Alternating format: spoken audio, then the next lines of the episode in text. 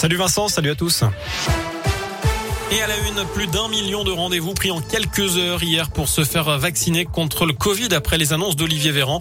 Ce matin, le ministre de l'Éducation nationale a apporté des précisions sur les nouvelles règles à l'école. Les élèves de 6e de moins de 12 ans et qui ne sont pas vaccinés seront incités à réaliser deux autotests par semaine.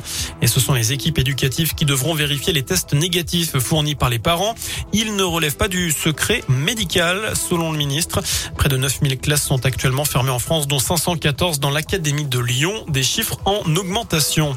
Les parents qui doivent garder leur enfant testé positif bénéficieront d'une indemnité journalière s'ils ne peuvent pas travailler depuis chez eux. C'est ce qu'a annoncé Elisabeth Borne, ministre du Travail.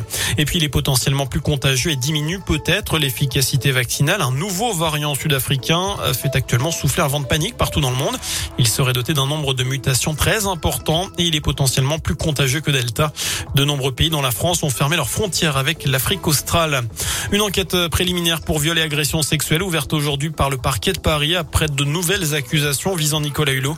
C'est au lendemain d'un reportage diffusé dans Envoyé spécial. Trois femmes y dénonçaient des agressions sexuelles. Depuis, d'autres témoignages sont apparus, notamment celui de l'actrice Maureen Dor. L'ex-ministre et animateur télé nie formellement.